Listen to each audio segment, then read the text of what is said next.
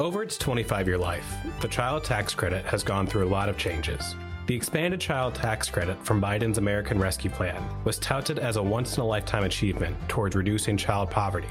But just like the child tax credit from the 2017 Trump tax cuts, these policies were passed as only temporary provisions. Today, the child tax credit's future remains in limbo. But families are left wondering how is this ever changing policy going to impact their tax returns? And does this popular program have to be so confusing? Welcome to The Deduction, a Tax Foundation podcast. My name is Jesse Solis, host of The Deduction, and this week I'm joined by our senior economist, Erica York. Erica, thanks for coming. Hey, Jesse. Thanks for having me on. How's Kansas today? It's good. It's nice and warm, actually. It's like 65 in DC. Okay, well, same here. Pretty, pretty incredible. But the weather is not the point of today's podcast. We're here to talk about tax filing season and more specifically, the child tax credit.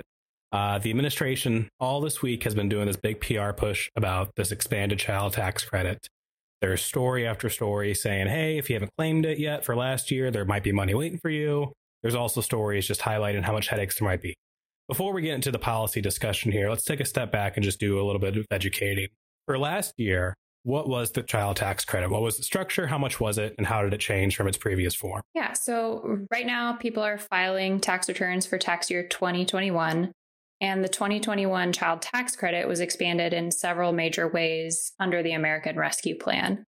So, one of the biggest changes was that the maximum credit was increased from $2,000 to $3,600 for younger children and $3,000 for older children.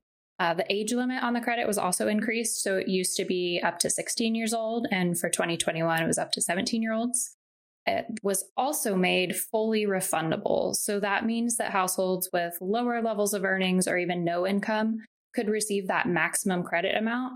Whereas before, the credit phased in with earned income. So you had to have a certain level of earnings to receive the credit. And then the refundability was also limited. And before that, it was it was just two thousand a year, right? And you would get it and when you filed your taxes, correct? That's right. It was $2,000 a year. Refundability was limited to $1,400 and you got it when you filed your tax return. So that's the other major change is that instead of having to wait to file taxes, um, lawmakers said half of the credit would be paid out in regular payments so, um, starting in July of 2021, people got um, monthly payments with part of their child tax credit payment included in it. So, if you received those monthly payments, which ended in December, correct? That's right. So, if you receive those, then your tax refund might look different this spring than it normally does. How might it change if you did receive those credits in advance? That's right. So normally people have to wait until they file their taxes to receive the whole credit. This time, since half of the credit was received in advance, it could mean for some families that their tax refund is smaller than normal. So imagine a family that would normally get a $2,000 child tax credit when they file their taxes. This year, let's say they qualified for the $3,000 credit. That's a bigger benefit overall. But because they received half of it last year, $1,500, that means they'll receive the other $1,500 at tax filing time, which is smaller than the $2,000 they may be accustomed to. So for some families, it could mean their refunds go down. For other families, though, it could mean their refunds go up. So imagine a family that previously, you know, received the limited refundable amount, so up to $1,400, or a family who didn't have enough earnings to qualify for the credit at all. So they just got zero. Now, let's say they also get a $3,000 child tax credit they got 1500 in advance and they'll get the other $1500 when they file taxes. So it could be a bigger refund for some families. And we should stress here that if your refund is smaller come April or May or whenever you receive your actual refund for this tax filing season, that does not mean you had a tax hike, correct? That's right. People often conflate their tax refund with what their tax burden is, but those are very different measures.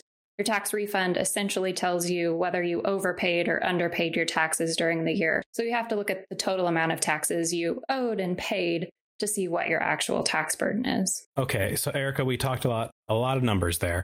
Why is this thing so confusing? How did it get to this point? About 48 million tax returns each year claim the child tax credit. So that's a lot of families with children being affected And it'll be even more than that with the expansions under the Biden administration for 2021. Because they increased the age, right? Because they mm-hmm. increased the age and they also made it fully available to people without earnings. So people who never before qualified for the credit now will. There's estimates that about 84% of families with children used to qualify for the credit. For 2021, it'll be about 96% of families with children qualify. So it increased the, the number of families who get the credit. That's quite a big jump. Yeah, it was a very big expansion. But the reason it's complicated is that taxpayers have to meet a lot of legal requirements to qualify for the child tax credit. Generally, just one adult or a married couple can claim a credit for a child who's related to them. So that means there has to be a relationship test that's met. The child has to live with them for more than half a year. So there's a residency test that has to be met. Then there are other conditions like age limits, identification requirements that can even vary across different credits that have child related benefits. So that can get really complicated for families filing their taxes and for the IRS to administer. Um, the Government Accountability Office has put it this way Given complicated family relationships, determining whether children meet eligibility requirements is not always clear cut nor easily understood by taxpayers. And that can be especially true in cases where filers maybe share responsibility for a child with a separated parent or with a former spouse, or even with other relatives, or even just caregivers that, that aren't related.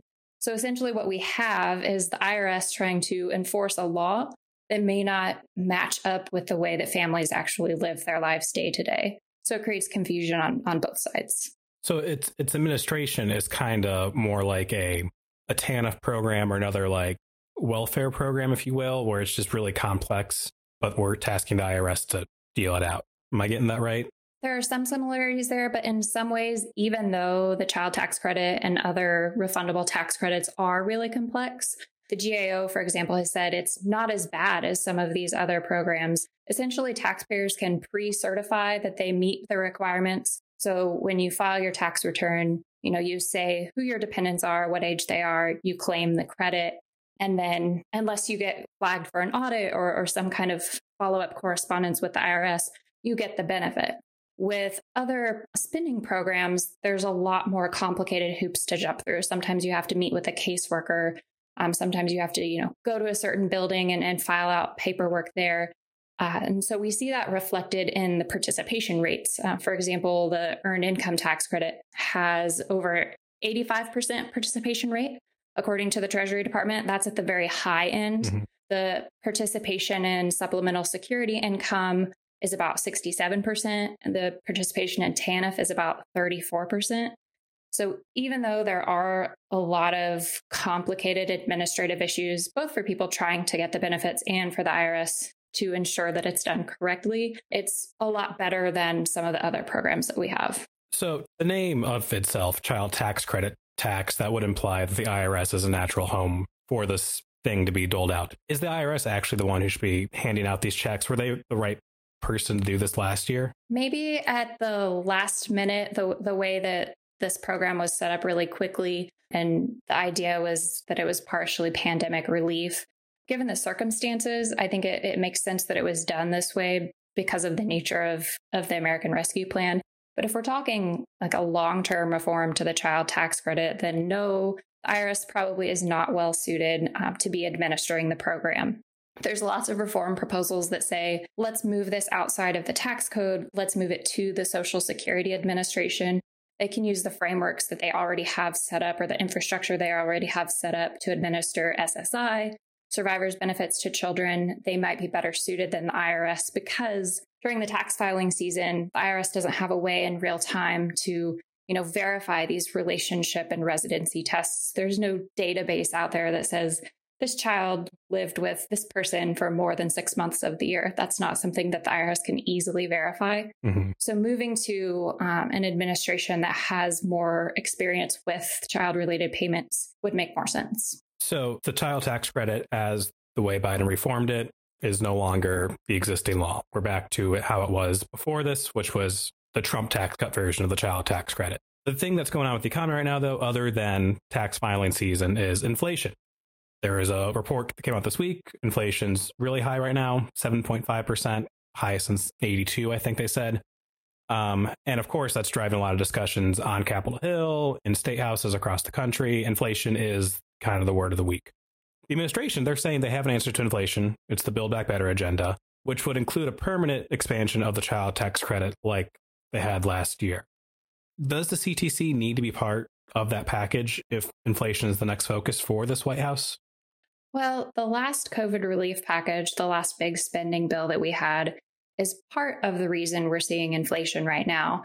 The government spent, you know, $2 trillion when the gap between where the economy was and where the economy could be was more like down in the billions of dollars. So, spending more mm. money right now, as the Build Back Better proposal would do, is not a serious solution for tamping down inflation.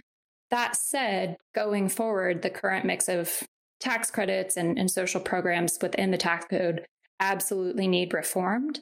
But just increasing the size um, without reforming the structure or looking at the administrative issues or even looking at the costs versus the benefits, you know, is boosting the child tax credit the best way to to meet these policy goals, that really isn't the way to go. What is Capitol Hill saying about this? I know there are lawmakers on both sides who are very passionate about this issue. And not only like passionate as in like they have thoughts on it, they want this program here, they want it here for a while. What are both sides kind of leading with right now for where the child tax credit should go moving forward? Recently, we've seen some campaigns within lawmakers on the Hill for emphasizing the importance of including the child tax credit in Build Back Better. Uh, right now, it's, at I think, a, a short term extension. It's not permanent for the child tax credit within BBB, but BBB itself is in limbo. And so we're also hearing some rumblings of bipartisan talks of, of reform on the child tax credit done outside of Build Back Better. For instance, uh, Senator Mitt Romney has suggested looking at um, bipartisan reforms to more holistically reform the set of refundable tax credits as well as spending programs geared, geared towards the same population. His Family Security Act would eliminate the current child tax credit, remove child benefits from the earned income tax credit, and instead create a monthly child benefit administered through the Social Security Administration and simplify the EITC. And then it would also mm. include other tax and poverty relief reforms to help offset the costs of those changes.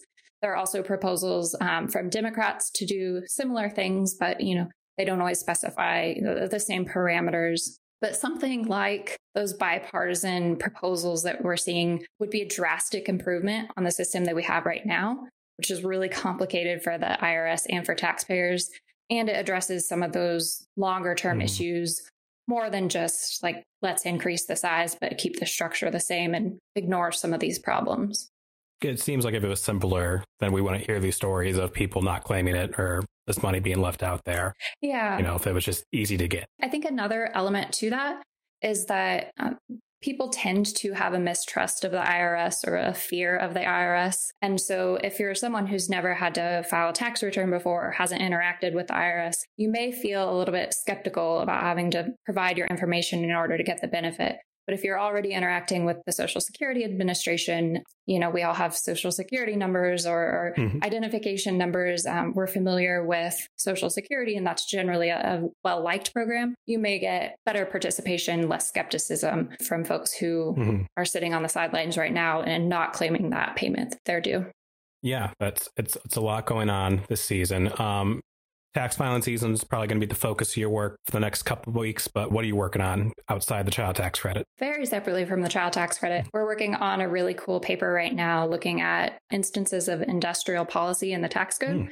and how when lawmakers try to pick out, you know, one special industry, they don't often make the right bet. And so our argument is that we should have broadly available neutral treatment for, for business investment because lawmakers aren't in the best position to choose which industry should get good tax treatment and which shouldn't. Um, and where can people find you online if they want to follow this work and more? Yeah, I'm on Twitter at Erica D. York. Thanks, Erica. We'll be sure to talk to you again soon. Thanks, Jesse.